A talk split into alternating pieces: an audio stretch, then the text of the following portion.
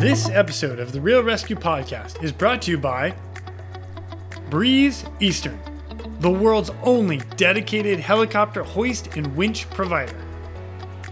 SR3 Rescue Concepts, because you don't know what you don't know. And Life Saving Systems Corporation. We do our work so you can do yours. Tough gear for tough jobs. Breeze Eastern. They dedicate themselves to our helicopter rescue world. Since the very first helicopter rescue in November of 1945, Breeze Eastern has designed and manufactured superior rescue hoist solutions. While much of the technology and the unique mission requirements have changed over the past 75 years, their commitment to the rescuers, the operators, and those being rescued has not. Contact them today by visiting them at breeze-eastern.com.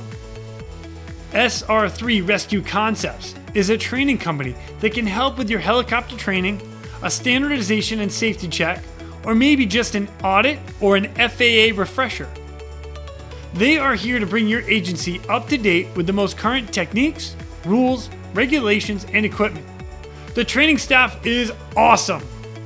With a certified flight instructor pilots, experienced crew members, which I am happy to say that I am one of them, they offer training in rescue, medical, tactical, firefighting, ground operations, and night vision goggle use. SR3 is also partnered with Petzl to assist with personal protective equipment and the highly specific Lazard. SR3 also goes beyond the helicopter world as they provide high angle rescue training and tactical medicine training. Contact them today at sr3rescueconcepts.com or over on Instagram at sr3 underscore rescue. And Life Saving Systems Corporation. They manufacture the world's toughest helicopter rescue gear. From my favorite harness as a rescueman, the Triton harness, to the rescue baskets, the litters, and of course, the most popular hook in all helicopters, the D-Lock. The team at LSC will cut, bend, sew, weld, and machine these products into existence every day. We do our work so you can do yours. LSC, tough gear for tough jobs. Check them out today at lifesavingsystems.com and follow them on Instagram at Rescue Gear. That's at R E S Q G E A R. I love having the opportunity to talk to other services, other branches of the military, other people in general about rescue because it's we all do the same job and everybody is in this together. We're out there to save lives. It's amazing. So, our next guests are coming to us from Naval Air Station out of Lemoore, California. And the story they bring to us is incredible. It's up at 10,400 feet on Laurel Mountain. People with head injuries, it, the story is amazing.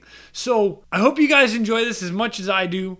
Please welcome some of our boys from the Navy Lieutenant Josh Tassone, ASW 1 Milo Perez, and HM2 Qvon Fayson. My name is Jason Quinn. I am United States Coast Guard Rescue Swimmer number 500. These are my rescues and rescues from those of us that put our lives on the line every day so others may live. This is the Real Rescue Podcast.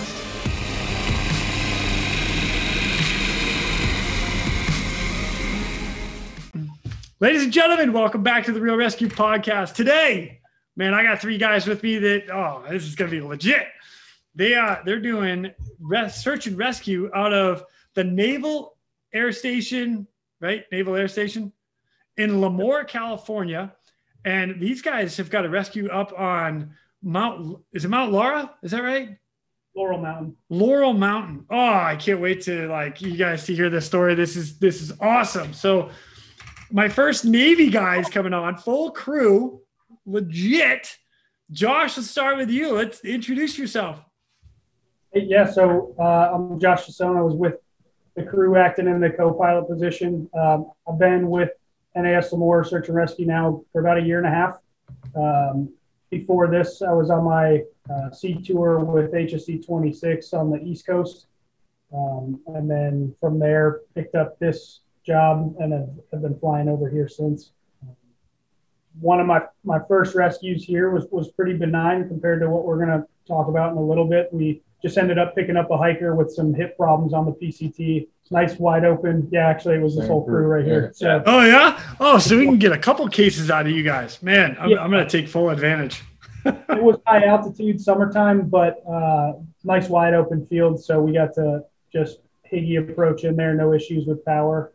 Um, and I think the coolest part about that one was we kind of stole that one right from under the noses of our sister squadron over in China Lake. They flew over us on a training flight. We're wondering what we were doing out there. So That's awesome. They actually came in and landed behind us, and then they asked us, "Hey, we'll take it from here." And we're like, "Nah, we, we got him, man. Yeah. Already, he's already packaged up in the litter. Like, we got this guy." They weren't too happy. Whatever. Yeah. Hey, we got we got this. We got this. I got. nice, Milo. What about you?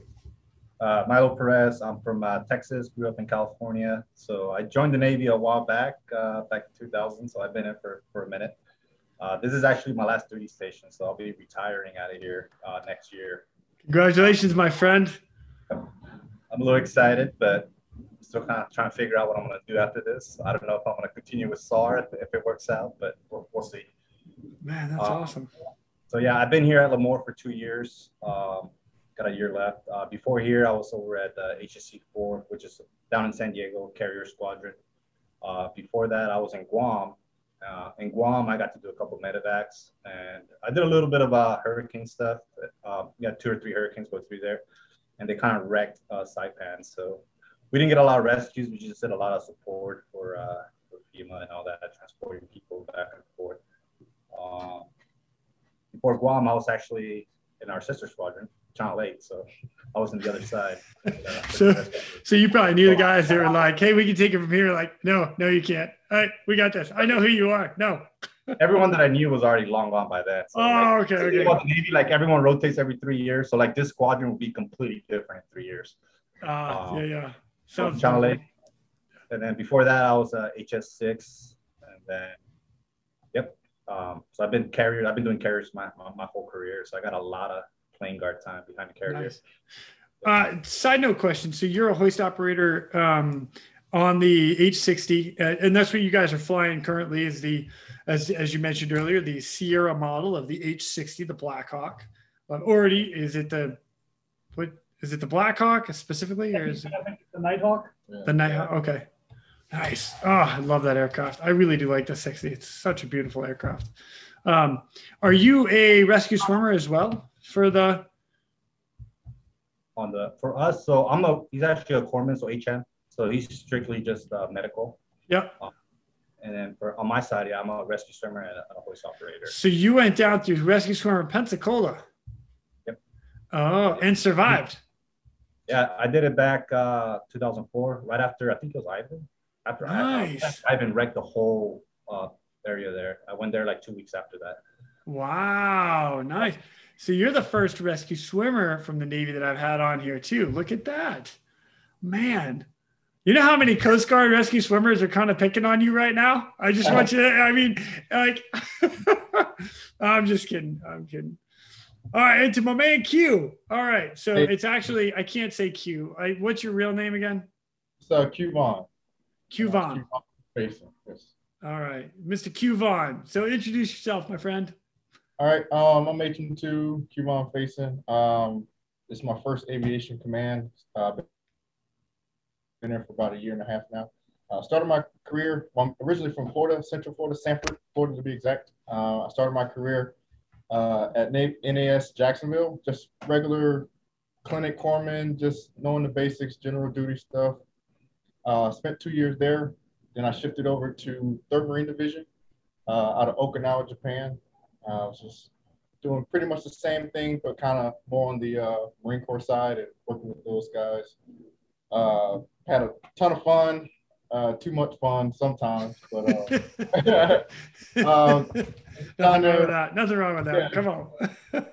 down there uh, protecting the Pacific and uh, just hanging out with them. After that tour, I really didn't want to go back to a hospital. So uh, a, a, friend of mine recommended, hey, you should go SMT, search and rescue med tech. And I was like, well, I have nothing to lose now. You know, it's either I make it through and become SMT or you go back to you know regular hospital. So here I am uh, after about three years worth of training. Um, that training starts out in uh, Pensacola as well uh, at the flight medic course, or well, prior to that, you do uh, your NACCS, your your basic uh, air crewman school. Uh, then you move on to your uh, flight medical course, just across the street, um, and then pipeline continues from there. After you qualify, you get selected to your uh, aviation command unit, and here I am. Man, that's pretty awesome. Now you said you're an EMT basic, right? Yep. So what else do they do in flight corpsman stuff? Or flight medic training? Is there anything additional that, that you learn outside or? Yes. So you, you kind of learn how to take your, take your EMT stuff and kind of, how do I say it, to merge it with the aviation community or working in the back of a 60 or a, a 22, um, just kind of transitioning your, your ground medicine into flight transport medicine. Oh, I like that, man. That's a really good idea. Um, and I say that because when so when I went through basic school in Coast Guard, we went to Petaluma, California, and it was really ground stuff. Uh, and then we worked in the back of the ambulance, you know, getting our, our ride along time stuff. And then after that, it was like, okay, you're back to your unit. You don't learn how to really start working on a patient in the back of an aircraft until you're like in the back of the aircraft with the patient. You're like, oh, oh, man, there's no room in the back of this aircraft. yeah, so, exactly. man, kudos for Navy for that one, man. That that's fantastic. That's pretty uh, cool. Course is really intense. Um, they, they they they do a very good job with putting you in a real life scenario and how to work through, work as a crew, um, and and get through the problem and treat your patients. Wow, man, I like that. Gosh, come on, Coast Guard, step it up. I'm just kidding. I'm kidding because I'm Coast Guard. All right, give Navy guys kudos one time. Come on yeah, the Navy's the Navy's starting to catch up on the medical side. So now they're starting to send uh, the HMs through paramedic school. So I don't know, maybe in a year or two from now, so that's going to come online to where once we get our HMs here or in the fleet, they're going to be full full paramedics. Wow, that's going to be great. It's, wow, it's taken forever. It's, I, I think they've been talking about it for over five, eight years, and I think it's finally like in the final stages. Man, that fantastic. Um, actually, I know of a podcast uh, out there. It's called uh, Dust the Dust Dust Off Medic, and those guys. He talks about all this stuff. He's National Guard off the top of my head, but um, all those guys are paramedics as well, and, and what they're doing in search and rescue and stuff. So I, man, kudos, good job, dude. That's that's gonna be fantastic. Good luck with your paramedic stuff there, Q. Game on. study your drugs. Okay. As my instructors would tell me, just study your drugs. yeah. Exactly. Nice. Well, thank you for the introduction, guys. I appreciate it. Um, so now I, I'm going to segue right into this because you guys sent me this this awesome after action, and I don't want to uh, I don't want to take away from anything because I know you I have you guys here, but the call out is this, and it's this is right out of the after action. Um, you guys had a request at 1732 for an 80 mile transit to the survivors located at 10,450 feet on Laurel Mountain. And then at uh, 1820, the crew arrived in the vicinity of the survivors after numerous passes and the uh, Mono County SAR ground teams talk ons. Wait, talk ons? Is that radio? Uh, yeah, so the way that the kind of land's laid out, there's Convict Lake at the base of Laurel Mountain. And yep. they had a ground team down there with binoculars and a spotting scope to find where the people were located. And they just gave us a talk on via radios that, hey, you guys are eye level with them or you need to climb, descend, went so that we could pick them out where they were in the chute. So they're straight up vectoring you guys right into the survivors. Yep. Wow. Okay. All right. So let me back up because I, I, I'm not even going to worry about the after action. I just want to hear this right from you guys. So, what what is the case that get gets called out to you guys? Yeah, so uh, we were on weekend duty um, for that. The way it kind of works is we all just sign up for different weekends. Uh, we, we cover SAR 24 7. Uh, and traditionally, we're here just to cover down for the Jets uh, to provide SAR coverage for the Jets at the base. But outside of that, um, we've got a pretty long leash with our skipper to, to assist the local counties with, with SAR uh, on the civilian side. So um, we got the call from Mono County, uh, which is, a, like you said, about 80 miles to the north northeast. Um, and the report was that there were three rock climbers um, in the northeast gully of Laurel Mountain, which is a pretty um, well known rock climbing route. I think it's got some class five pitches. Um, and they got wiped out by a rock slide uh, where one of the guys was pretty injured. He had, I think crushed his climbing helmet and he had a couple compound fractures. So the other two were okay, but they were just stuck. Uh, and obviously that guy was not going to be climbing his way down. So uh, that kind of set the scene for us. We all uh, arrived at the squadron spaces and then went to work kind of with the mission planning. So we're typically try to get out the door pretty quick, but for this one, uh, summertime around here gets pretty hot and the service ceiling for our, our NATOPS instruction, so our pub for the Sierra is, is 13,000 DA, which okay. um, a little a little low for what we have to work with around here. So uh, we kind of had that in mind, knowing that we are going to be flirting with that. And then anytime we're above 10,000, we're, we're technically limited to uh, 30 minutes up there without supplemental oxygen. Right. So uh, for most people that, that actually don't know this, is that so if you don't have a um, uh, sealed cabin, you know, or pressurized cabin, once you get above 10,000 feet, you're now starting to uh, get hypoxia. And next thing you know, you're seeing weird stuff. And yeah, it's, it's not good. It's not good at all. So you guys going up to that altitude and getting ready to hoist, I might add. So cabin door is coming open without supplemental oxygen is that turns into a big deal pretty quick yeah, especially when you know you're exerting yourself and prepping the cabin and busting out the, the rescue basket, the litter, and all that. That yeah, you you, definitely feel you start getting winded. Start yeah. sucking in. Oh, you look over at Q, medic. I can't breathe. all right, sorry, I, I didn't mean to cut you off. Go ahead, Josh. No, it's all good. So yeah, we we met up in the squadron spaces, and then from there, uh, we pretty much just start divvying up tasks. Q went right to work getting uh, the cabin prepped, bringing all his med gear out, uh, and then St. Jean, our lieutenant commander, who was the hack for that flight, went out uh, with Q. He started pre-flight in the aircraft, and myself and Perez stayed inside. We got on the computer, started looking at some imagery, uh, and doing some rough power calcs just to see what our power was going to look like in terms of uh, if we'd even have the power available to, to get up to that altitude and, and how we are going to be able to work. So um, looking at Google Earth, it became pretty apparent that uh, there was nowhere for us to land and that this was going to be a, a hoagie, so a hover out of ground effect kind of kind of rescue for us, where we wouldn't have that added benefit of being in the ground effect bubble uh, and kind of let lessen our power required. So yeah, uh, we went there knowing that. Um, and then looking at the map too, we, we were uh, lucky enough to realize that Mammoth Yosemite Airport was just about four miles and uh, 3,000 feet lower than the spot. So we could set our, our bingo fuel pretty low, get really light on gas, and then basically just auto down to the airfield uh, if we needed to. Oh yeah. Wow, that's that's pretty awesome right there. All right.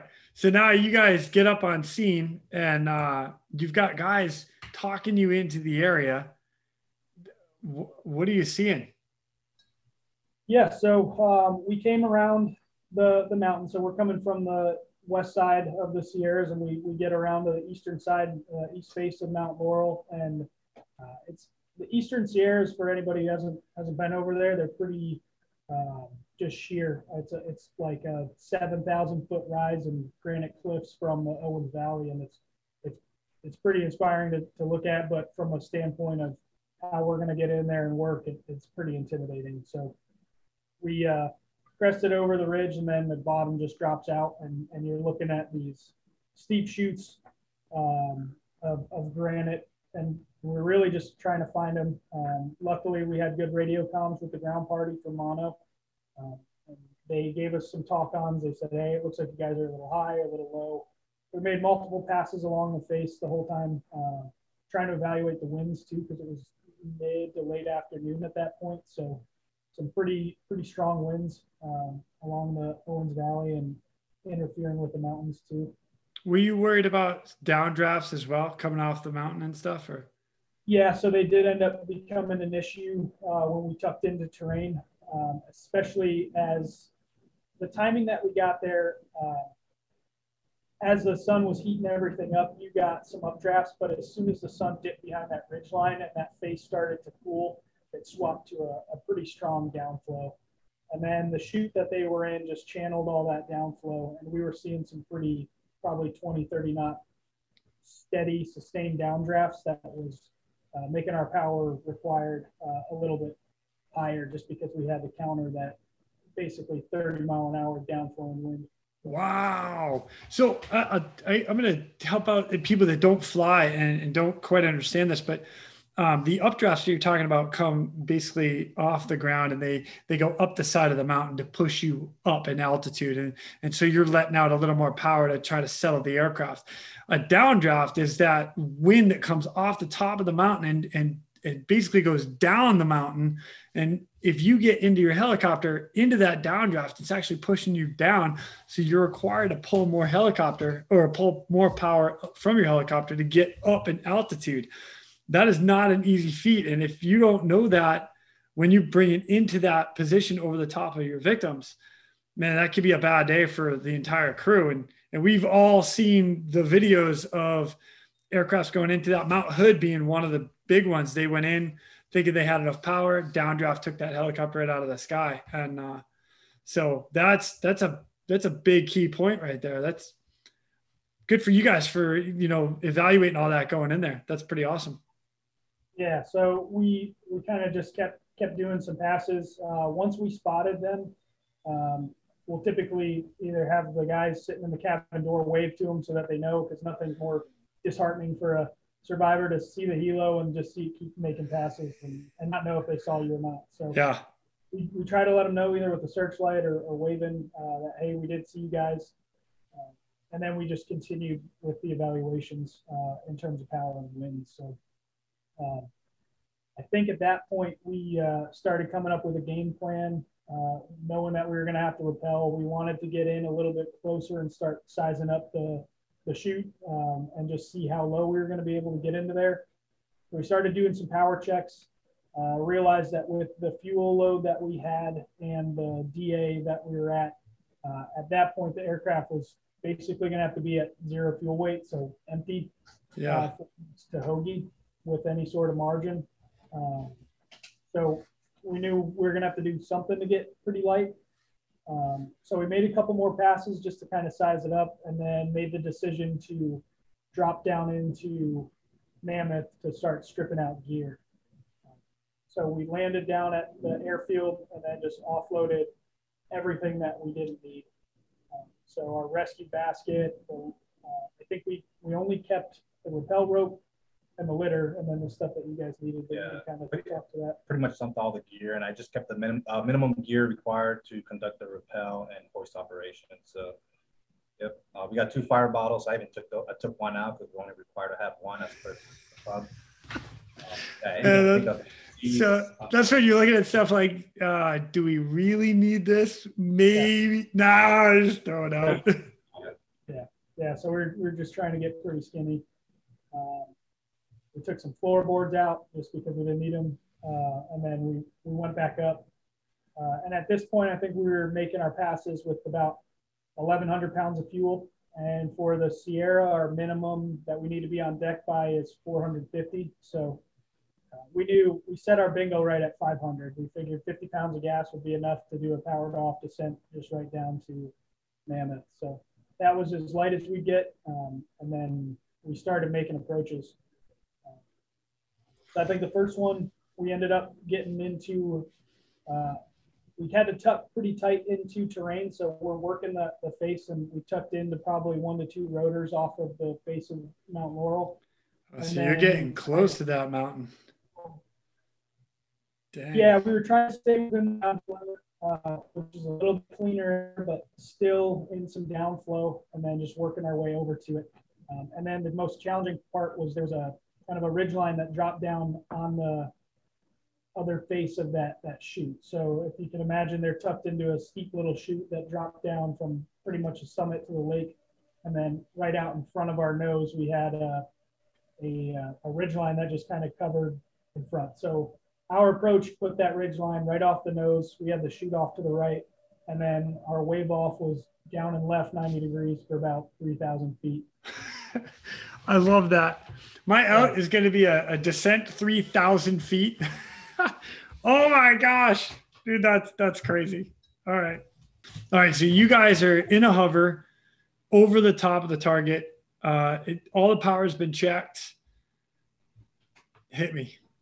Yeah. So we're still kind of like in a in a power wind finding situation. I think grand total that day we made close to 15, 20 passes in attempts uh, just to get into the the Hoagie. Um, so this one was one of our first like, hey, we're gonna go slow. We're gonna get uh, pretty pretty slow, uh, and then get into the Hoagie over this spot and see if the bird will hold it. Um, our number one engine, I want to say it was either number one or the number two. Uh, we've only got two. So uh, one of them was a weaker than the other, and for the Sierra, we've got some different temperature limits based on them, and that day at that altitude, uh, we were operating in the two and a half minute window. So the, the tapes were red, um, but we were in the in the red temp for you're limited to two and a half minutes. So we were racing the clock on that to get the rappel done each hover. Um, we only had two and a half minutes each time we were stabilized in the hover to get what we were doing done. So, wow. Uh, that put that put a little bit of pressure on me as a uh, the hoist operator in the back.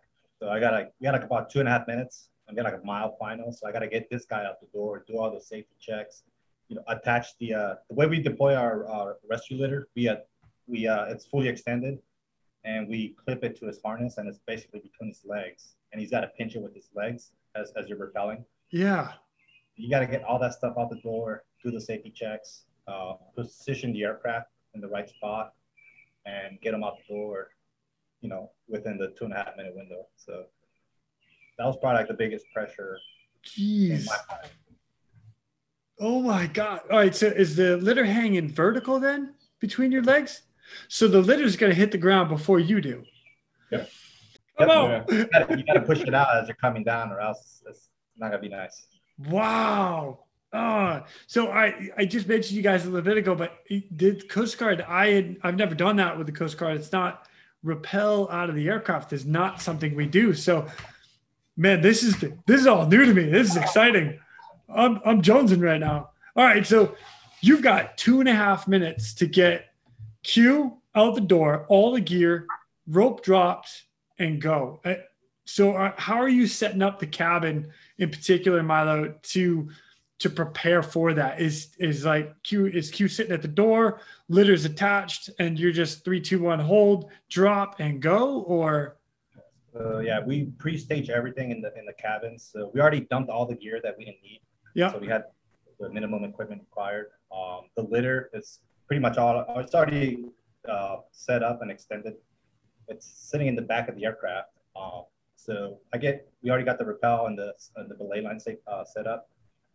Uh, so basically, we hook everything up inside. Uh, I hook them out to the rappel rope, belay line, all that stuff. I get him out the door, and then all I do is slide the litter out between his legs, clip it to his harness, and then recheck everything. And then as soon as I get clearance from the pilots, you know, I give him the three taps, and then he's on his way. Wow. So, uh, like LT was saying, we had to do multiple passes, and there was a couple times where we'll be like on a short final, we'll get a downdraft, and we'll start drooping. So yeah. like with power available, exceed you know it exceeds uh, power required, and you know I have to like grab them, push them, you know, pull them back into the aircraft with the litter and all that, close the door and wave off. So I think we did that two or three times. Yeah, we were one of the first wave offs was probably one of the, the worst ones. We got in there, we got set up, and, and for the approach, like you said, Q and him are ready to go. Q's hanging out the, the cabin door and we're just keeping it below 40 knots for the approach. Yeah. Um, and, and as we get in there, uh, we get set. We're, we're there for maybe five ten seconds and then got slammed by a downdraft. Uh, we drooped down to about 96% on that one. Um, so just like, I, I know you, you paused, but 100% NR, that's like our rotors working at 100%. Uh, once you drop below 98, it starts to get a, a little bad. You can kind of hear them spooling down. They're just grabbing for air that's not there, and they're trying to trying to keep enough power on the bird to keep you in the hover. But uh, basically, the pitch is just too high, uh, so the rotors start slowing down. So we were at 96%, and the issue with drooping um, is the rotors are trying to rob power from the tail rotor. So you start losing your counter torque. And with our aircraft, the nose wants to break right. Right for the nose break is into the side of Laurel Mountain. Our wave off is down and left, which is a higher power requirement. So we uh, had to, we pulled Q in as soon as we told him that we were departing, uh, gets him in the cabin, and then we just kind of dump the collective and take that drop off down and left with a 90 degree turnout, get away from the, the terrain. Yeah. Oh snap! Uh, Q, are you on comms uh, uh, during all this, or is it? Are you just so Coast Guard wise, and and not so much now and, and what I do, but um, we're once we get ready, we take our helmet off, and we're no longer on ICS. We're not on comms with the pilot, so we just hang out the aircraft. So if flight mech pulls us in or the crew chief pulls us in, you're like, "What are you? What's wrong?" And then all of a sudden you feel the, the aircraft diving. So are you on comms at this time, or? Yes, I was on c- continuous comms. We have the AWIC system, the Aircrew Wireless ICS system. So uh, we just Beautiful. it- We just plug it into a little wireless radio pack on our vest and just connect in, so we can hear all ICS comms. Even even if you're on deck, uh, line of sight, it still works. So Yeah. So that's I'm using a similar system now. The one I use is um uh Nexus is it Nexus? I think it's or uh no Axnes, A X N E S and that's another wireless ICS system. Great great great invention. God, it's a it's a game changer as an RS on the hook on the ground. You're all, you're still in ICS communication with the aircraft. That's I like that. All right. So three passes, try to get in there, can't do it. You've now decided you got two and a half minutes. So uh, we basically um, got as light as we knew we could be. Uh, so we're down to, I think, about 650 pounds of fuel remaining, uh, knowing that our bingo is going to be right at 500. So we've got about enough gas for one more pass in the hover. And we made the approach, and we knew, hey, this is this is as light as we're going to be. So if it doesn't work now, it's just not going to work.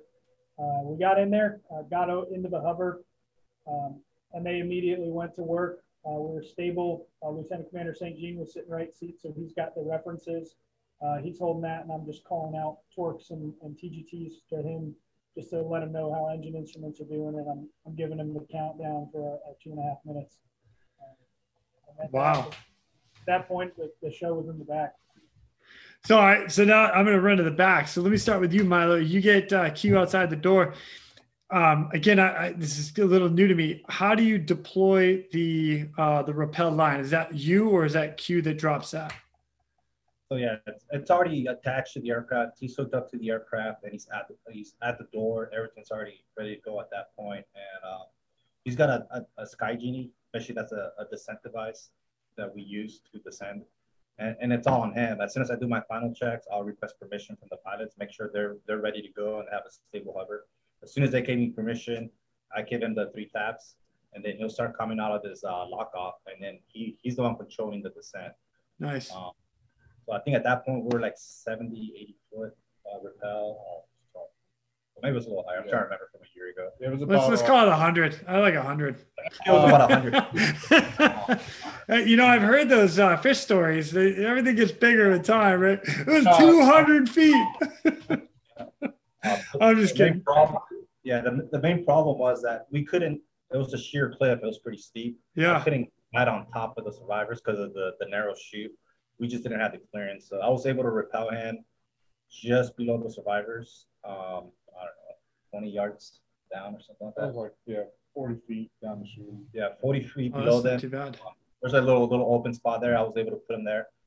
Uh, yeah, and then honestly, uh, I didn't want to mess around with uh, disconnecting the carabiners and dropping the ropes and all that because Yeah. I mean time was essential. So as soon as he got on deck, I just cut the rappel rope. Like And, uh, knife, cut it. Yep. Yeah. our- wow. Our, our normal release is like you know because there's some weight on the rappel rope, so you got to Yeah. pull it and you got to uh, unlock the carabiner, unhook it from the carabiner, route it through one of our rings, and then you drop it. So that takes about five ten seconds, but we were just so time limited that like as soon as he got on deck and he was okay, I was like, all right, just cut it. Yeah, we were the- Wow. Super at the bottom. smart. Gosh. And, and, uh, and I'm pretty sure we were drooping at about 98 once he touched deck. So uh, we let him know where we had to go and we just cut the rope and then we dropped down into Mammoth for gas. Yeah. My, my biggest concern with them when he was doing the rappel, uh, I was just terrified of waving off, especially with them below the aircraft with Yeah. the with litter. Um, if we had to like drop down, nose it over, and pick up speed, him with the litter, the way it is, he's gonna start swinging and spinning, and that's probably like the most terrifying like 15, 20 seconds of flight, like the transition from getting him up from the aircraft to the ground. And Q the whole time he's like, "What's up?" Yeah. I he was a little more relaxed. Uh, yeah, uh, that that whole process, uh, going back to the whole two two and a half minutes, um, with uh, Lieutenant Tassone calling out those numbers very calmly, kind of kept me calm during the entire situation. Awesome. So, during my rappel, uh, I actually I encounter a few like pigtails, is where the rope kind of twists up on itself and it'll Yeah. jam in the Sky Genie. So uh, I ran into that kind of 20 feet from the deck. So I'm working through that, and he's 30 seconds or whatever down. And as soon as I touch the the it's like a three foot ledge that I just safely landed on, I just feel the rope release. Um, and I didn't know he had cut it at that time because uh, I decided to uh, one of the survivors climbed down to where I was about 50 feet from the actual uh, the injured guy. Yeah. Um, I asked him if he can take the litter up, and he was like, "Yeah, sure." So I tied a quick knot, uh, inline knot, and I put a carabiner through and connected it to the to the uh, to the litter. While I was pulling the, the the end of the rope up, and I was looking at it and was like, "Oh, well, that's cut." Um, cool.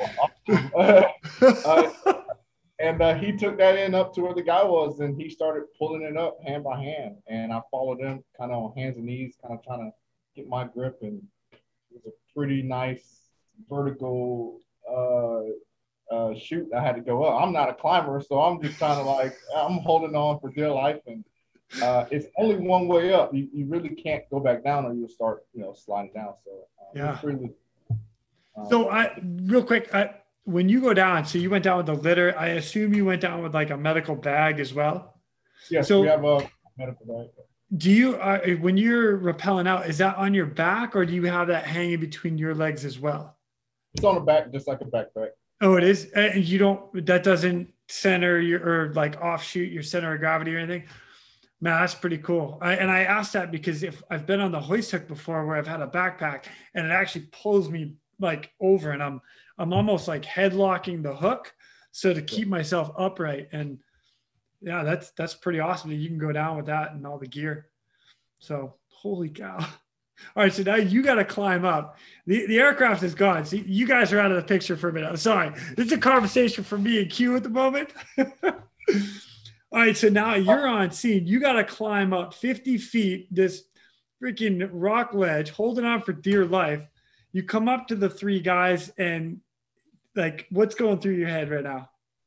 Uh, so I'm pretty. Uh, uh, one thing I really learned from the Marine Corps and working with Marines is the best medicine you can give someone is to be calm. So um, no matter whatever, no, no matter the things that I've gone through to get here, I'm here, and you're looking at me to get you out of here. So Yeah. uh, first thing is just be calm and do what I'm do what I'm trained to do. Um, so I immediately just state my name. Hey, everything's okay. I'm here. I'm gonna get you out of here. Uh, they pointed me to the guy who was pretty pretty messed up, but he was definitely uh, um, with me and conscious and talking to me, and just pretty much saying what hurt, what didn't hurt. I did a really quick rapid trauma assessment on him. Uh, everything was was fine. Um, he had a pretty jacked up left uh, elbow. Uh, bone was sticking through. Ooh, Um, his he said his right knee, yeah, his right knee was killing him. Uh, I checked that out, and he was swole up like a like a freaking softball. Um, and uh, yeah, he just kind of got hit on the head. So he was, he was there, but he was definitely kind of ready to go home. So Yeah. um, and uh, to put it in the picture, the he was kind of laying uh, horizontally on this kind of three foot ledge. So to the right of him is sheer cliff, and then to the I mean to the left of him is right sorry right of him is sheer cliff, and then to the right is just a wall. So I had to kind of work between this three foot kind of ledge ish thing. Uh, so putting the litter, getting him on the litter was was the roughest. Um, I had to help. I had to get the walking wounded survivor to come over and kind of lift them up, Yeah. and we just shimmied them on to the litter. Oh I my was- gosh. And you being a basic, you're not carrying any major pain meds or anything. So Oh, no. you got to look at this guy and be like, dude, here's a stick, bite down because it's going to hurt when we move you. Yeah, yeah. I definitely um uh, uh, packaged him up pretty good. I made sure that he was nice and, and snug. Everything was uh, anatomically splinted and everything like that. Um, he, he definitely felt comfort with me being there and just kind of he just let loose a little bit, and that was really good for me. I didn't have to deal with a kind of a going crazy patient. Just Yeah. super calm and super cool. Which is actually, that's pretty cool. You said that too, because one of the things, you know, when you get patients that get hit in the head, you never actually know what you're going to get because they Yeah. could, with the head trauma, it, it could be a, a terrible turnout for everyone, you know? So, wow. everything, everything checked out neurologically. He was he was perfectly unstable. He just wanted to go home at that point. Um, I got him packaged up. I started working.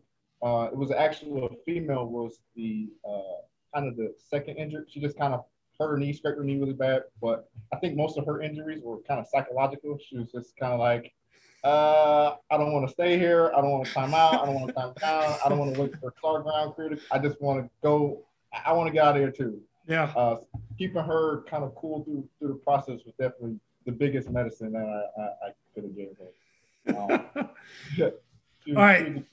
so now you, you've got, you've got the patients all packaged up or the, the one guy packaged up in the litter. Um, I assume you have radio comms with now the aircraft. yes, and uh, we have a a, um, a handheld uh, like VHF. Yeah, VHF VHF Yeah. radio. Uh, uh, we were in line of sight, so I was definitely talking to him, telling him what's going on. All right. All right. So Josh, I, I got to bounce to you real quick now. Q gets on the radio. He's like, all right, guys, I got three, three patients or three people that are going to get hoisted out or need, need to be extracted. Like you just, you just had two and a half minutes to get one guy in and couldn't get wait to get him off the aircraft. All right. Sorry, Q. but now all of a sudden you're going to have to, let's, let's put each one of them at 200 pounds. And I know they're not there, but that's 600 pounds. And if you had Q, Q, I'm not saying you're 200 pounds, but let's, I mean, just for gear and equipment, 800 pounds more people, equipment that have to come back on the aircraft. What is going through your mind right now, Josh? Yeah, so uh, knowing that, we, we knew it was just going to be uh, a circus of one at a time.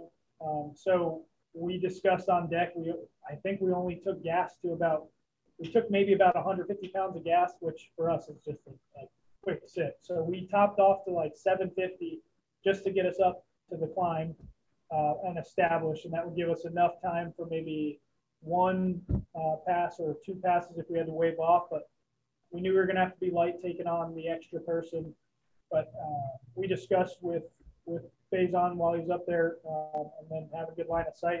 We were just sitting down on APU at 750 pounds of gas, and as soon as he gave us the green light, we were going to go up there um, and then lower the, the hoist as quick as we could once we were established, and it was just going to be a quick pick. He was going to hook in, be ready with the litter patient, and we were going to be uh, pull both of those dudes right off the side, and then. Um, basically a short haul with an in-flight hoist recovery as we descended down the bandit. Oh my gosh, that's awesome. All right, so for everybody else, the, I, all right, so basically you're going to come into a hover, you're going to take tension on the hoist cable. So that's all Milo. Try to take the load, take the load, power check, power's good, a little bit. And you're leaving scene, flying down the mountain as you're hoisting them in to save the power and the time on scene. Yeah, so uh, yeah, I we came in, we got tucked in in that chute as much as we uh, could. Uh, like I said, on the first rappel, we couldn't quite get right on top of him, so I had to come up a little bit higher and get tucked in there a little because you know at this point he's on he's on a litter, so I have to get the hoist to him. Yeah. We came in there. I was I came up a little bit and we kind of tucked it in a little bit more. I think as far as clearance, I think we had uh, at the seven o'clock. I'm sorry, at the uh, five o'clock. I think there's about 10 feet of clearance, 10, 15 feet of clearance from the tow rotor and the, that chute. And then at, at the two o'clock, there's probably 20, 15 feet of clearance. So we couldn't get any closer. And actually, I couldn't even get the hoist right on top of them. So I had to kind of like swing it to him a couple feet. So Yeah. I kind of swung the hoist in there a couple feet. He grabbed it. He hooked up. He did his final checks. As soon as he gave me that thumbs up, we slowly came up and then we just kind of came left. As soon as he was clear, we just nosed it over and started heading down the uh, the mountain. All right. Uh, Q, were you riding with the patient in the litter? Yeah. So- So, Yeah, go ahead. I'm sorry. Uh, yeah, on the pickup when he when he dropped the hook, I mean, it, it couldn't have been a better hoist drop off because it just landed right behind me, and I was just able to reach back as far as I could and grabbed it. And while I was reaching back, the litter patient reaches and grabs me because he knew like I was leaning toward the edge of the cliff, so he grabs me, and I grabbed the hook, and it, and I'm like, Jesus. everything's okay. It, the white in his eyes was just like, just I saw everything, and I hooked up and just gave him the thumbs up, and we started flying. Yeah, Wow. eggs, and we're just cruising ten thousand feet down to. Uh, to Manhattan. How high was the hoist? Do you remember? Uh, I think it was a little bit higher. I think this one was 130, 150. I think. Yeah. Um, out of curiosity, because you were so, were you off center just a little bit? And I'm only asking because when you came off, they would have come into a little bit of swing. And then as soon as you started forward and or down and left towards the landing zone, they would have like pretty much stopped their swing as you're bringing them in, right? So they, they swung a little bit, but not too bad. I think if it would have came another five, ten feet to the right, um, they would have been perfectly plumb under the aircraft. But yeah, But you didn't have that. Yeah. The thing is, like to the left, there, there. I mean, I wasn't worried about it because as soon as we picked up, we came left, and there's nothing on the left that we hit. So as soon as we we nosed it over, um, they they got a little bit of a swing, but as soon as we picked up a little bit of airspeed, they kind of stabled out. Yeah. And the litter like zero spin. It was like perfect. Like the litter came straight up, and I didn't even spin. Oh, that is a- I think beautiful. the litter did like a, maybe a quarter spin, and that's it. Yeah. Perfectly stable. Dang, man. All right. All right. Wow. I, I'm like blown away with this. This is awesome. All right. So now you got the patient, you got Q up to the door, rolling down. You're probably doing what, probably 20, 30 knots towards the landing zone. Yeah, max 40 until he's in the cabin. Uh, once he got him in the cabin, uh, we buttoned up, and then honestly, to, to get to make the descent without having to kind of spiral our way down, we we almost uncoupled. So basically, an auto rotation just to lose the altitude, uh, and then landed in uh, Mammoth where we had an ambulance waiting. And from there, we offloaded the litter patient and Fayson into the ambulance. Uh, and he started his turnover. And then that's where we kind of started doing a game plan for how we're going to get these other two. So Because you got to go back up. And somebody cut the rappel rope. Way to go, Milo. You got a spare one, so Yeah. Oh, thank God. and luckily the Mono County Sheriff had uh, comms with the, the guys that were on the side of the mountain. So they were talking via sat. And, uh, after a conversation, they're both uninjured, uh, except for the small lacerations and, and bruising to the, the female's knees. Um, so we made the decision that we would go back up, but uh, the risk to Fayson to have him repel for these uninjured when a ground party could essentially hike up, or these two uninjured people could hike down uh, after they repel and do their stuff. We just thought it was too risky for him to repel to them again, so we would go and make an attempt. Uh, and we're going to lower a basket to them one at a time and see if they could get into the basket. So, sheriff texted them the game plan via SAT. They responded that they were good with it. Uh, obviously, the, the female and the other guy didn't want to spend the night. Sunset um, was happening, so it was starting to get dark. Um, so we told them we'd be up there. Took a little bit more gas up to 750.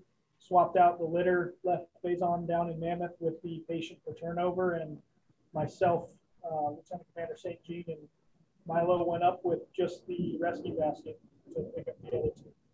So, all right, now that you've got the rescue basket, Milo, you guys get into that hover. I, I, I get it. You guys still can't get right over that top of that spot. So, do you have to swing the basket into them a little bit as well? Yep. So yeah, and at this point it was already nighttime too, so we're already on, on, on night vision goggles. So it added a little extra element. Jesus, Mary and Joseph. Are you kidding me right now?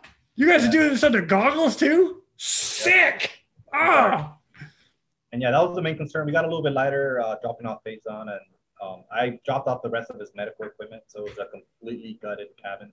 Yeah. Um, and yeah, I think by the time we did our first approach, it was already it was already nighttime, so we already gobbled up. Are you hoisting on goggles? Yep. So I'm kind of like I have my goggles on, and I'm uh, Yep. we have the lights on. I have the searchlight pointing Yep. straight down, and I'll be off the I'll look underneath the goggles to like uh, look underneath the aircraft, um, and then to clear the, the side of the aircraft, I'll, I'll be on goggles. Um, Nice. But yeah, it was the same approach. We came on top of survivors with the basket, and I try to get tucked in there as much as I can. Um, I think maybe I was a little bit more careful this time just because it was dark. Yeah. kinda hard the, the, the tail and all that with goggles. It's a little bit more challenging.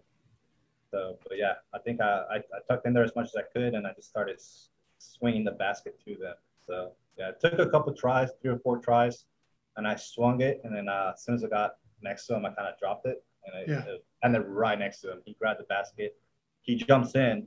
As soon as he jumps in, I just start uh, hoisting up a little bit, and then as soon as it came off the ground, you know, we did the same thing. We just kind of come left and nose down, and we went for a ride.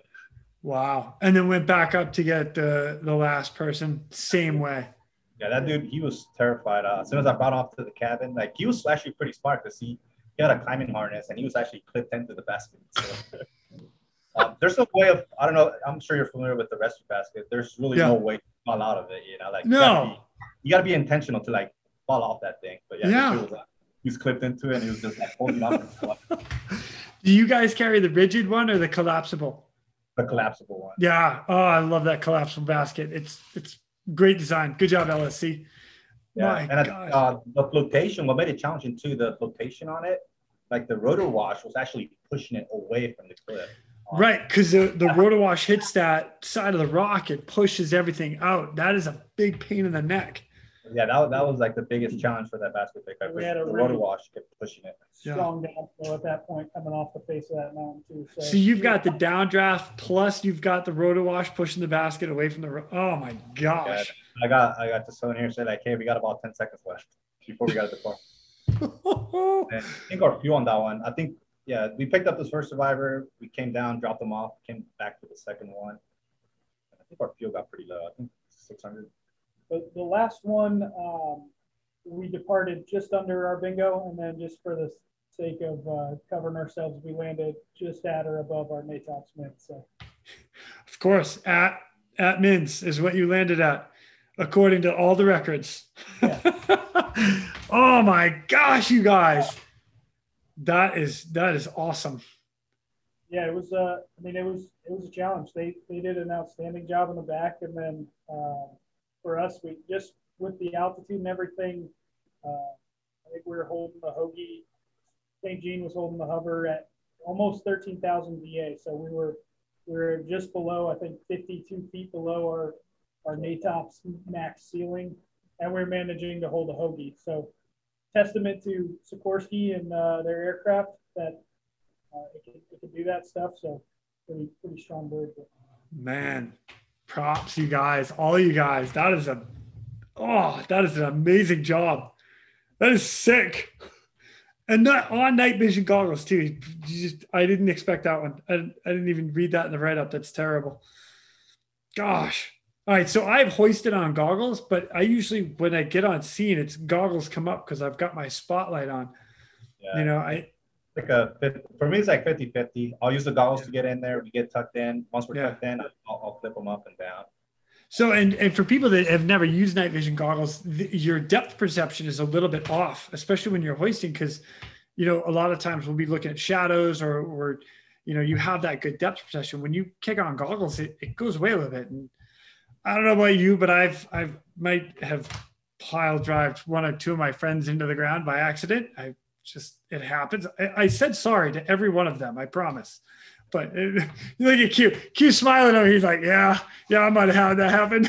Thanks, Milo. Just kidding. Wow. These guys, we rappel with goggles too, but during the rappel, we have up. Uh, for the short hauls, we'll have the goggles flipped down. That way, you're able to clear the terrain. What? Man, I need to come hang out with you guys a lot more. Holy cow. I didn't realize you say you rappel with goggles as well. That's awesome. Yeah. We, we have them flipped up. Obviously, you're not going to have them down because of the depth perception. But yeah, Yeah. You have them, you have them ready to go. Uh, we use them mostly for the short hauls when the, the repeller, when they get picked off the ground, they'll flip them down to start scanning the, the terrain. Because it's pretty, you know, if you're like a 200 foot rappel at night in the trees, uh, from up top, you can't really tell when they're actually clear. You know, you could Yeah. you could be really safe about it and just shoot way out into outer space and then come forward. Yeah. But these guys, uh, we'll pick them up on the short haul. As soon as they clear the terrain or the trees, they'll give us a clear before flight and we'll start coming forward. Man. Dude, incredible, you guys. Well done. Well done. Dude, thank you for sharing the story. Oh my gosh. This is awesome. Uh, I'll tell you what, I'll segue into any other advice you want to give from a little like debrief information that you would pass on, things you might have done a little bit different. I know it's very vague, but I kind of like it that way so that, you know, because whatever comes to mind. You guys got anything that you would pass on to anybody else if they had the same scenario? I honestly think all the conditions just uh, work in our favor. The having the airfield right there let us get super light on gas, but it was just having to kind of consider all of those factors. What was going to happen when the sun went down? What was what was going to happen when we got another patient on board and we were added that 200 pounds. So it was a big game of uh, trading trading pounds here and there, leaving stuff. What was the minimum equipment we could go with? And uh, as Milo said earlier, just doing more with less. We, we made it work with what we had um, and what we could take. Uh, and then these guys just kind of in the fact that we were kind of working right on the, the fringes of what the aircraft wanted to do. Uh, and he was still ready and willing to step back out the door even after he'd been pulled in 13 times. So uh, kudos sticking with it. We're up front. So for us, it's I can't imagine not being on sticks. It's like driving with your friend and they're a, a bad driver and, and you grabbing the, the handle by your door. So I got to imagine that's kind of how they feel. That's awesome. What about you, Milo? Anything that you would pass on? Yeah, I, I think the biggest one is just not rushing into things, you know, especially like rescue, Totally. get the adrenaline rush. You want to go there, you want to get up. Um, it wouldn't have been possible for this one if we didn't have the airport right there, about three, four miles away. Yeah. And yeah, if it, if it wasn't for the airport being that close, we we wouldn't have been able to do it. But I think with uh, most of like rescue swimmers and, and in our community, our mindset is always never quit. So, and- and sometimes you got to know when to quit. Um, I've been on a lot of rescues. I think we were on the, what last Monday. Yeah, last week we did one where we just We couldn't do it. couldn't make it happen. We got called to a similar, pretty close, uh, pretty nearby. Um, we had some climbers stuck at eleven thousand four hundred, I think. yeah. So a little, a little bit higher. The DA was Gosh. back here. Uh, it was the middle of the night. I think we flew from like 11 that night until 7 in the morning. So Yeah. uh, luckily they were able to self-rescue. They were uninjured. So ultimately that's what led to our decision that we're putting ourselves and the crew and uh, and them just at too high a risk to, to try Yeah. to push this happen Yeah. when they can uh, work it with the ground crew. Yeah, and that was a lot more gnarly. And uh, as a crew, we all talked to each other, and I'm like, man, this is just not worth it. We Yeah. tried getting in there. It was like a bigger, tighter chute, but you had to come over the chute and then descend like 150 feet into it. And I was like, And put the tail into Yeah. into a chute, which was uncomfortable. really, it was just like, we talked about it. I was like, okay, these guys are stuck. They're not injured. They're not going anywhere. We could have a ground crew come in, pick them up. It's Yeah. just not, you just got to know when to say, you know, you got to know when to call quits. And, and it's hard because our personality. Yeah. We- Great advice, though. Great advice. Like sometimes they, you know, like putting putting our lives into, you know, that that extra extreme, you know, the old Coast Guard model is uh, you had to go out, you didn't have to come home. Yeah, no, that that changed. Yeah. Yeah. You don't have to go out, but you do have to come home.